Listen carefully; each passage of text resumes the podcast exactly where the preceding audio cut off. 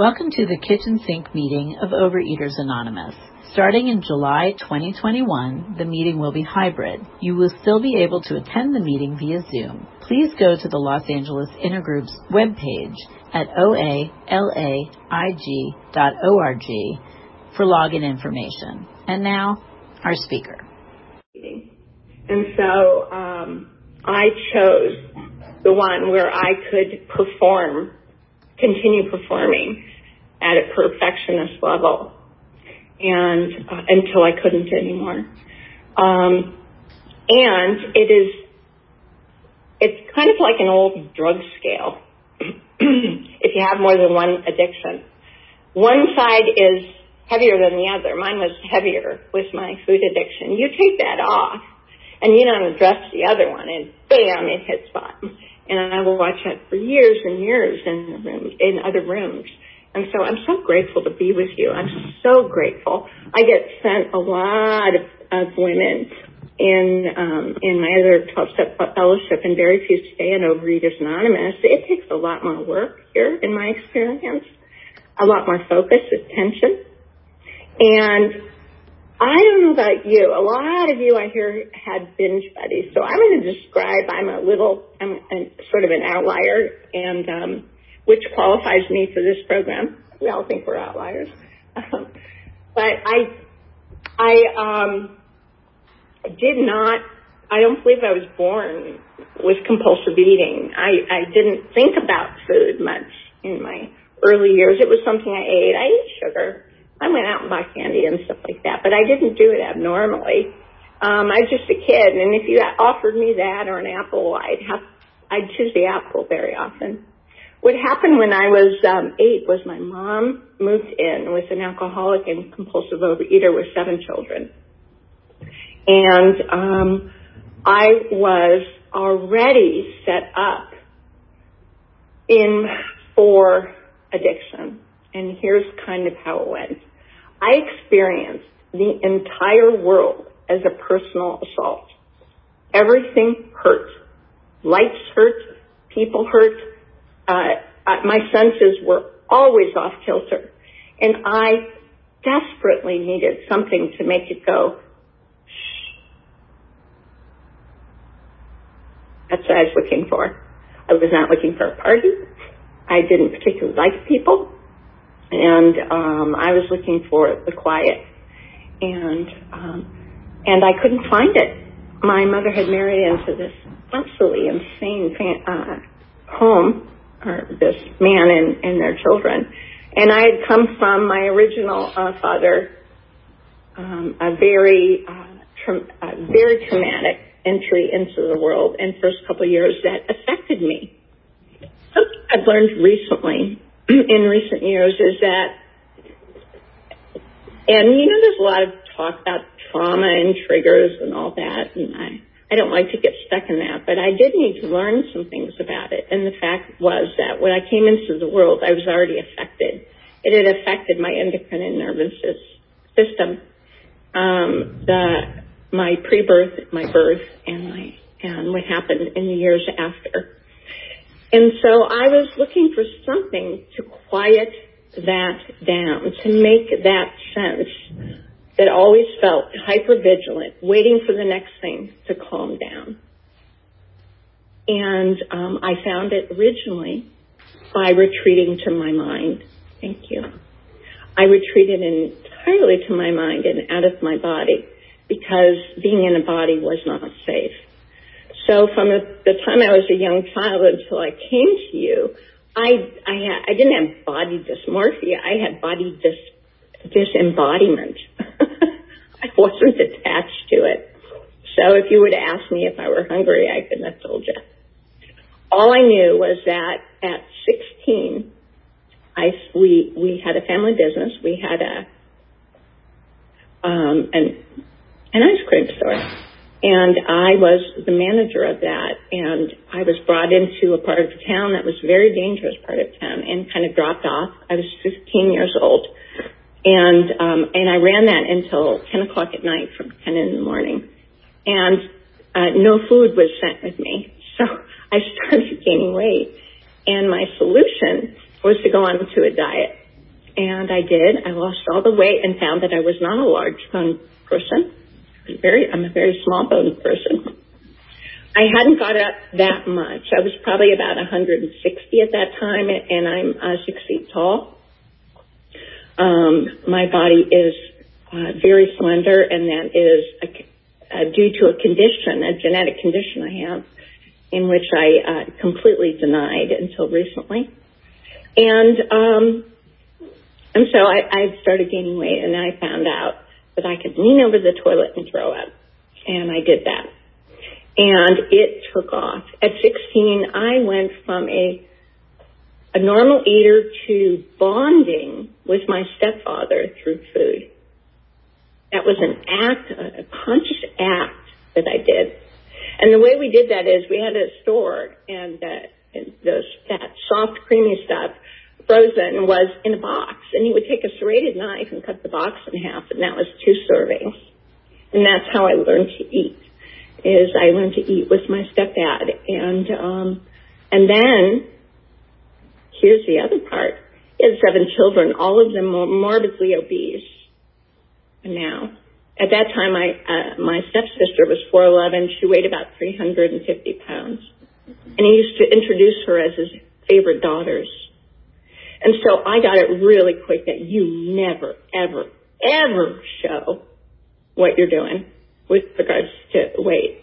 And it, and for me, all of the positions of bad girl or bad child in the family were taken by my other siblings. They were all drug addicts early and misbehaving. I was a straight A student and holding that position of golden child was so important to me that I made a distinct decision at 13 not to drink until after high school because I couldn't maintain that position um, without as I came to find out, find out, overeating.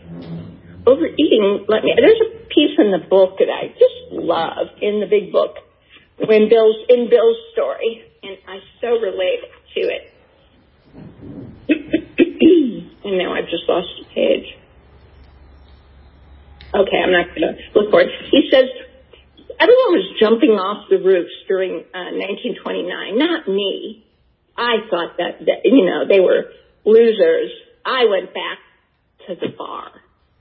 And that was me. Whenever I came up against a situation that I thought I couldn't handle, I could go and grab bags of food and I could get through it. I could move through it and I could keep up that appearance of being the good girl, of being that slender girl, of being all of those things and you wouldn't know. And that has been the most difficult thing I've had to deal with in um, in food sobriety is that making my, the insides and the outsides match. Um, November 1st, 1995 is my last abstinence date. I pray it is the last one I have. I actually got sober, struck sober and abstinent on the same day in 1989, June 28th. But about two years into my abstinence, um, all of the the stuff about the sexual abuse came up for me, and the higher power that I had was not large enough to comfort me through that. Instead of making that concept larger, I turned to what I had always turned to, which was food, and it did not happen overnight. Thank you. So I'm going to describe what it, what it's like um, to be coming into the rooms of Overeaters Anonymous and lying by omission. It happened very, very, it happened slowly. I had been calling in my food. um, I had my sponsor was here. On our 29th year, just seeing if it'll work out. I am so grateful for her.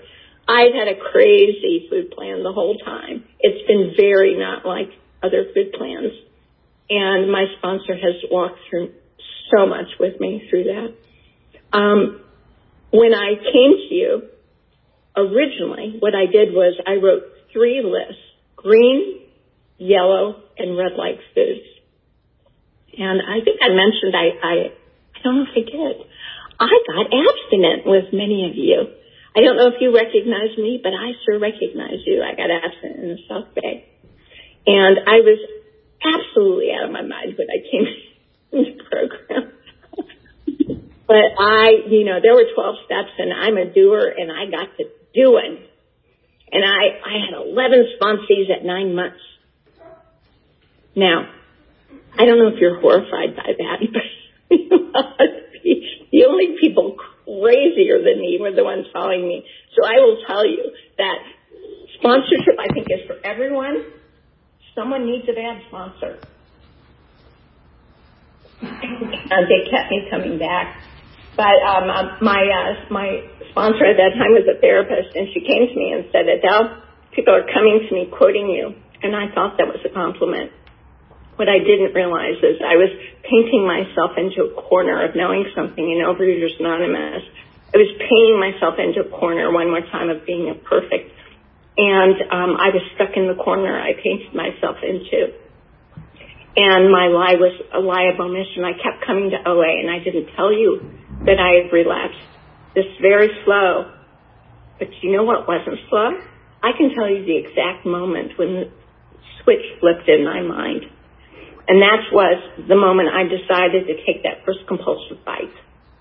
Now, I don't know about anyone else, but I have never been successful. Once that switch has flipped in stopping it, I have to start sooner. The, the first compulsive bite is the last thing that happens in the relapse, not the first thing. What I had done is I began to stop omitting, I omitted the truth.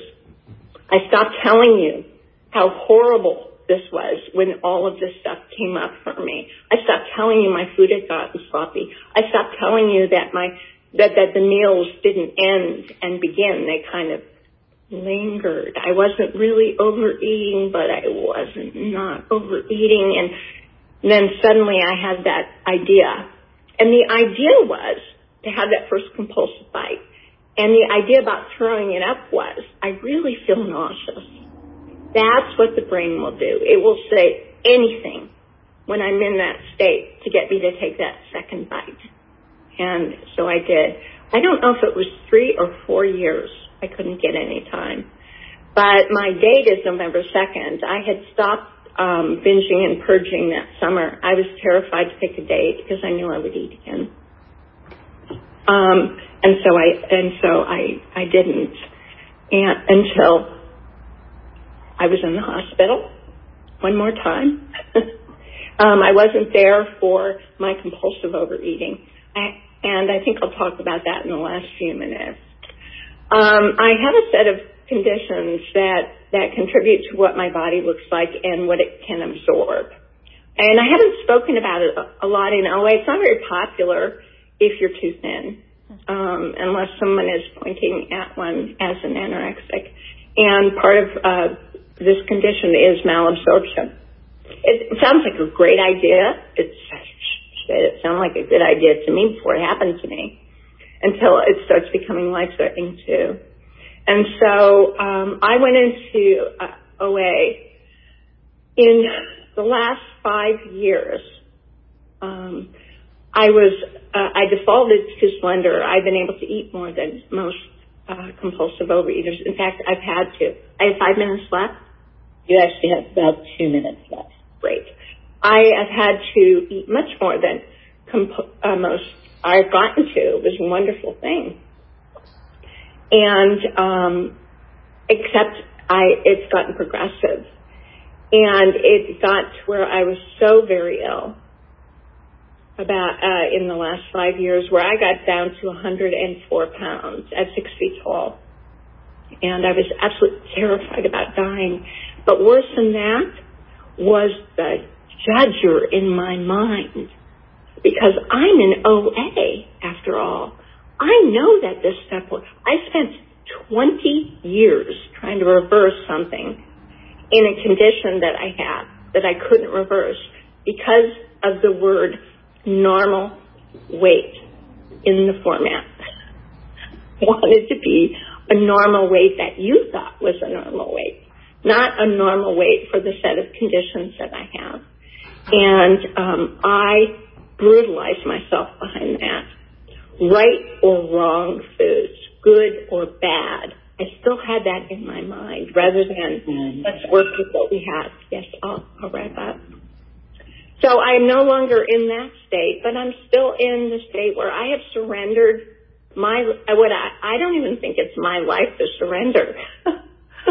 I'm giving back life what it owns. It owns me. Life, life's me. If it wants me in this form, it's going to keep enough weight on me because I'm mindful and I have a practice and I have a way of eating and I have somebody to talk to who I'm, I trust no matter what. And uh, I think I've said enough. I'm so honored to be here and to be among you and to see all of you again. Thank you. Thank you, Adele. That was awesome. Um, awesome. This is the time for questions only. There is no sharing at this meeting. If you need to share, please do so with any one of us after the meeting. Also, please remember that the opinions of the leader are her own and not those of Overeaters Anonymous as a whole. When asking questions, you need not identify yourself. If you have a question and you are in the Zoom room, go to the reactions icon and click raise hand. And if you are in the room room, uh, we know what to do. Um, so. Actually, Deb, we're, we're not going to raise hands. Uh, just uh, send a message to me. And, I, and oh, that's right. Thanks, Don. I will change that. So thanks, Don, for reminding me of that. We're not going to raise hands. Um, you are just going to send a chat message to Don, and it will go directly to him. Thanks. Okay. Um, do we have any questions?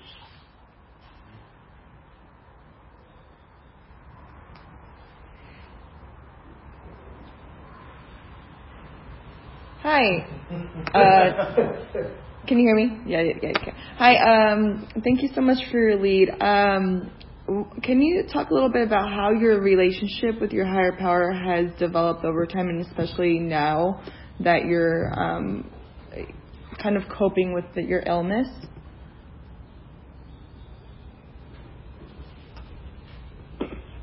Yes, thank you for that question. um, it had to.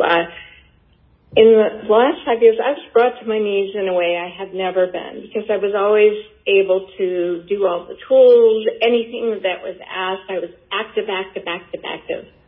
Um, these last 32 uh, years, and um, and when I was unable to show up no matter what. I could not show up no matter what. I literally couldn't move my head many days because the nausea was so uh, disabling that um, I, couldn't move.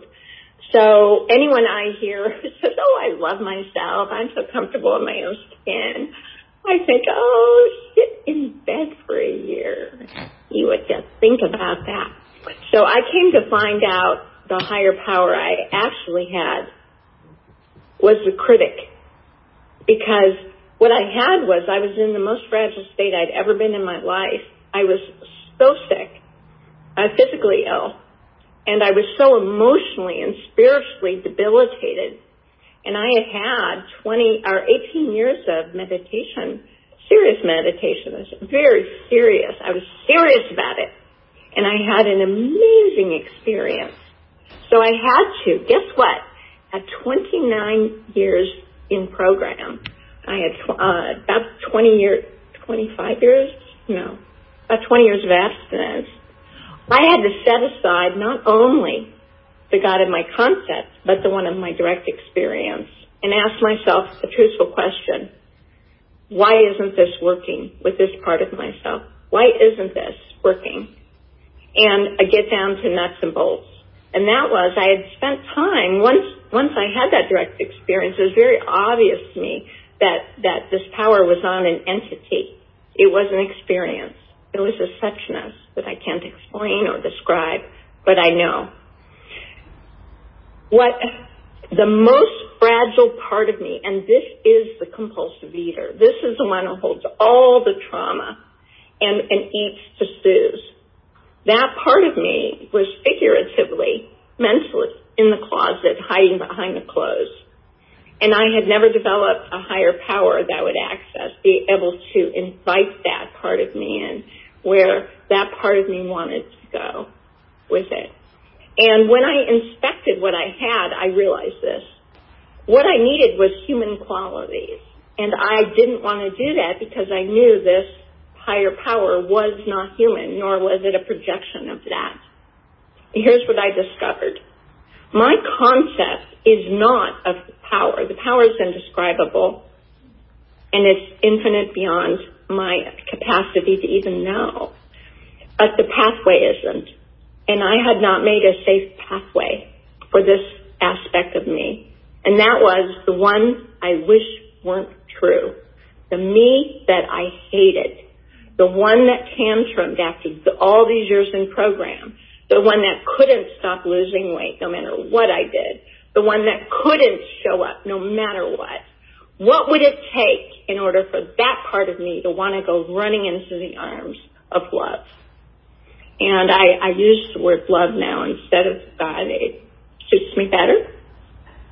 And, um, and so I started from there. And, and what I have now is, I, I'll tell you what came to me. It, it's me, five years old, covered in, in, in flour and uh, chocolate syrup, and I run in the house, and my mom, the divine mother's in there. Not my mother. I know this isn't higher power. This is just my pathway. There's a divine mother. Imagine what a mother would do if that happened. A five-year-old came in like that. She's so happy. She starts cracking up, grabs the camera, takes the picture, sends it to all of her friends, swoops me up, bathes me off, and puts me in a new outfit and says, I love you. You were the best. She has waited all week for that moment that I most dread. And that's the higher power. It waits all day for me to be in my most tantruming, awful state because I'm this close to surrender. And so that image uh, somehow made a huge difference.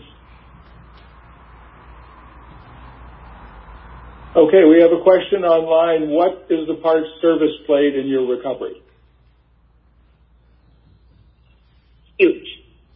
I, just I just can't even say how huge. I've never not sponsored except about six months, and I did that purposefully during this time, uh, uh, during my time of recovery. Um, service has been, it's embodied now. And so I pick up the phone, if I can pick up the phone. Um, there's so, service at so many levels. I happen to love sponsorship. And, and so, and it feeds me, it nourishes me. And so I've worked one on one with a lot of people. Not everyone, um, is, uh, prefers that. And we have so many ways to be of service. What I really love is to be able to, do uh, right now, I never know what I'm going to be dealing with from day to day. So it's it's wonderful for me to be able to say yes in a meeting and even pick up a service commitment in that meeting for something that needs to be done. So there's always ways to do service. I've had to learn completely new ones given this new set of circumstances. But it's been critical and it's daily. I'm not a mild case. I didn't mention at the end of my binging 1989 in 1989. I had a 50 to $100 a day habit, binge habit. So I was going to warehouse stores.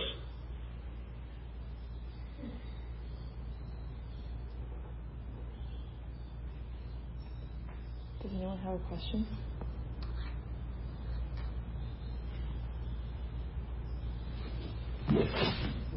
We could turn it over to you, Don.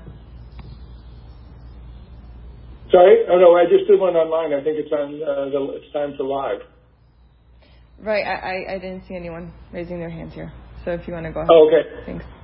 Uh, okay, um, we have one online for how has relationship, how have relationships changed for you?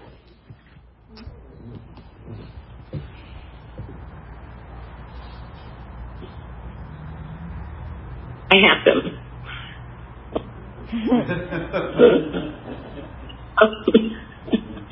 I didn't. I had uh, I had power, I had power positions. I didn't have relationships. Um, I had a hierarchical system, even well into program, sponsored, sponsee, teacher. I was the director, people who worked for me. Everything in my mind was a title. I had uh, transactions, not relationships. And so I didn't even know the first thing about relationships. I didn't have them as a child. I was one of those kids in a tree alone. And I had no skills for relationships. So I can't say they were improved. I can say that they were begun. Um, um, my relationship with my husband is a pure miracle. Had he not been so persistent, I wouldn't have had him. And it's really been in the last 10, 12 years where I've actually learned about friendships, shoulder to shoulder friendships, in particular in the probably last half dozen. So it took me a long time to come around. What I did was I emulated you. And so I was in, I looked like I was in relationship with you, but here's what it felt like. It felt like there was a glass door in front of me my entire life, and you were on the other side and you were touching each other and, interacting with each other and I could see you doing it and I could emulate those movements, but I felt nothing, nothing. And I never thought that would change. I thought maybe I'll be able to stay abstinent, but I will not be able to feel something. I don't know what they're doing out there. And I can go and be a poser. But what I'll tell you about program is the most amazing thing. It's not a self-improvement deal. We are not in the business of self-improvement, you guys. If I could do that, I wouldn't have to come to these silly meetings. This is a spiritual program that changes us. It is not a self program. Adele self program got her throwing up again. And, um, and so that's not. And in relationships, the steps, without the steps, I, I have no ability to maintain them. Zero. Um, the one thing is my most intimate relationship with, anything right now, I would love to tell you it's my husband. It ought to be, but it's probably with a potato. my Santa knows how much I love him. I still have my husband is has had a weight problem most of his life, and he's an emotional eater. He is not a compulsive overeater. The size of my body has nothing to do with my compulsive overeating. It is a, it resides right here. It doesn't care what my body looks like. He does not think about lunch at six o'clock in the morning. I guarantee you. He has never thought about lunch at six o'clock in the morning. So that makes me different from him bodily and mentally. And so my relationship with him has had to include the fact and he is so wonderful. And if you have partners, my partner does not bring foods that my most fragile self will, will want. Thank you. In my most fragile moments, he does not bring those into the house and never has. And I'm so grateful. I do not. You have five, you have five minutes left as well. Nancy, anyone in the room? If not, we have another question online. Guys, anybody want to ask a question? You can go ahead, Don. Okay. How did your meditation uh, change when your concept of God changed? It's beautiful. I had a meditation practice. I started when I got my uh, my new AA sponsor, and so I was about two and a half years in, and it was right around the time I relapsed as well. I started a three minute a day meditation practice. He told me, you just have to do three minutes a day. It will expand on its own when it's ready. I could only commit to three minutes a day for 11 years. So if anyone's out there and thinks they can't meditate, nobody has a busier mind. My mind would be like, feed the cat, feed the cat, feed the cat, feed the cat. So I'd put a little notebook, by my, my, uh, by me, feed the cat. Whatever went into my mind so I could get back to those three minutes, in which most of it I counted the whole time. So it doesn't matter how you start or where you start. Start wherever you're at. Um, when I got to the point where I had to do the new higher power, I realized a couple things. Not all parts of me, not all self in me. We're we're a mixture. When I talk about myself, I talk about myself as if I'm one one state of consciousness all the time, and I'm not. I'm various states of consciousness. Not all of them need the same higher power. I discovered. So when I actually did this process, I did a. I went to Chronic Pain Anonymous, and I did the steps over, and um, I was reintroduced to meditation through uh, um, guided meditations, which in my spiritual arrogance I thought as a lower form of meditation, and it wasn't. And then um, recently, about eight weeks ago, I got trained in uh, Vedic meditation, and I found that very helpful as a vehicle to get to quiet. Um, currently, my practice is twice a day, 22 minutes um, each time. That you know, that's way, way into meditation, many, many years, and I'm finding that to be extraordinarily helpful.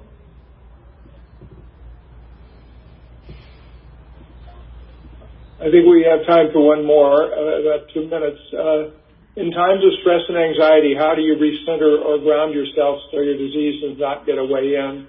How do you reignite your faith? Well, I'd like to talk about something I haven't really mentioned, but it's been the core of what saved my sanity and I believe my life because I didn't want to be here anymore. And that is mindful self-compassion. Self-compassion, and I had to learn it as a practice. I had to have somebody teach me what that did. To do it willy-nilly and just love myself, that's like, like just don't drink or some silly kind of, uh, a statement like that. I needed someone to show me what that meant, what it looked like, and how to do it. And so, um, gosh, I lost my train of thought. Would you repeat the question? Sure. In times of stress and anxiety, how do you recenter or ground yes. yourself? So, what I uh, learned was that there's a step zero. It's called ow. I had skipped over it. I was so wanting to get to forgiveness I was so wanting to get at that point so experienced with the steps through the steps and get get it get on with it so I get through it that I did not allow time for the ow. And that's when I go to myself and I say, ow, that really hurts. Of course that hurt, honey. I'm so sorry. I say whatever I say to calm down this part, to love myself. And then I can expand down and realize, wow, there are people all over the world feeling just like I feel right now. And I don't feel so alone. And my frontal cortex that has sprung and all there is is fight, flight, or freeze slowly, naturally comes back online and I'm able to do the steps. But I couldn't until I allowed time for the ow. So. Thank you so much. Thanks everybody.